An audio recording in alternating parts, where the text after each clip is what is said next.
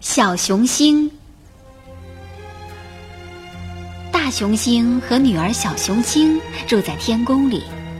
有一天，小熊星对大熊星说：“妈妈，我肚子饿，可是天宫里什么吃的也没有。”大熊星对小熊星说：“孩子啊，妈妈带你到地球上去看看，也许能找到点吃的呢。”大熊星牵着小熊星从天上降落下来。他们降落在一座城市里。大熊星走进一家最漂亮的食品店，要伙计每样食品给他来一公斤。他对老板说：“我身上没带钱，等我回到天上以后，我会扔下一个金币还给你，那是一颗美丽的流星。”谁要你的流星？快滚吧！大胡子老板愤怒的把大熊星赶出了商店。小熊星站在街上等他的妈妈，当他看见妈妈低着头、空着手回来，就抱着妈妈的腿喊道：“饿，妈妈，我饿，我饿呀！”孩子啊，你再忍一会儿吧，妈妈再去找吃的。大熊星说完，把女儿背在背上，往森林里走去。大熊星背着女儿来到森林，他们身上的毛皮闪闪发光，棕熊们一眼就认出他们了。棕熊妹妹，我的女儿饿坏了，能给她吃点什么吗？棕熊们对他们很冷淡，不肯把自己的食物分给他们吃。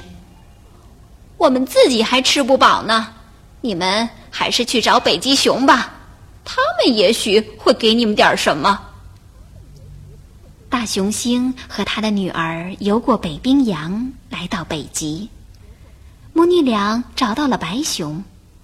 大熊星说：“北极熊妹妹，我们娘俩实在太饿了，能给我们一点吃的吗？”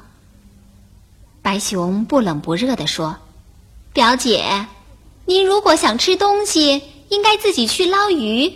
大海里有的是鱼。大熊星难过极了，怎么办啊？我不会捞鱼啊！小熊星哭了，眼泪流下来，很快就成了冰。他轻声叫着：“饿呀，妈妈。”大熊星很心疼女儿，不想让女儿挨饿，就去学着打鱼。学了很久，终于摸索出了打鱼的办法。时间一长，竟然打到了一些鳕鱼。小熊星一边吃着鳕鱼，一边叫着：“再来点儿，妈妈！再来点儿，再来点儿！”大熊星打鱼的本事越来越好了，他打了很多鱼。吃也吃不完，就盖了一个冰库，把这些鱼储存起来。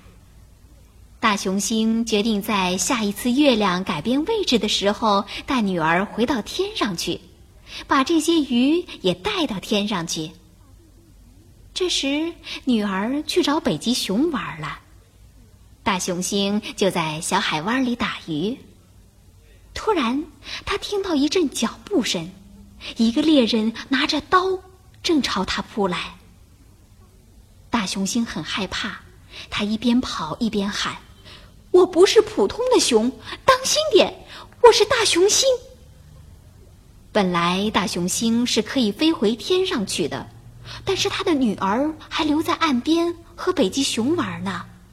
他想，自己不在，猎人一定会找到女儿小熊星，把他杀掉的。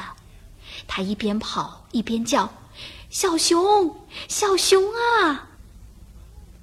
大熊星没有听到女儿的回答，他停下来，转过身对猎人说：“我不想抵抗了，我准备让你杀死。你可以得到我的金皮毛，你可以卖很多金币。我也不想伤害你，只是你得答应我，不要伤害我的女儿。”请你喂养它，保护它，直到它长大。只要能得到你的皮，这点小事儿有什么办不到？猎人说完，抽出刀朝大雄星的前胸刺去。可是，刀口在大雄星的金皮毛上划来划去，并且冒着火星。最后，他终于把刀刺进了大雄星的心口，大雄星扑倒在地上。猎人收起了刀，就去找小雄星了。他在雪地上找到了小雄星，他发现小雄星是那么年轻漂亮，金色的皮毛闪闪发光，他高兴的发狂：“上帝呀，我不费一点力气就能把它杀掉，今天真是太走运了！天哪，我要发大财了！”猎人从袋里取出一片鳕鱼干，对小雄星喊道。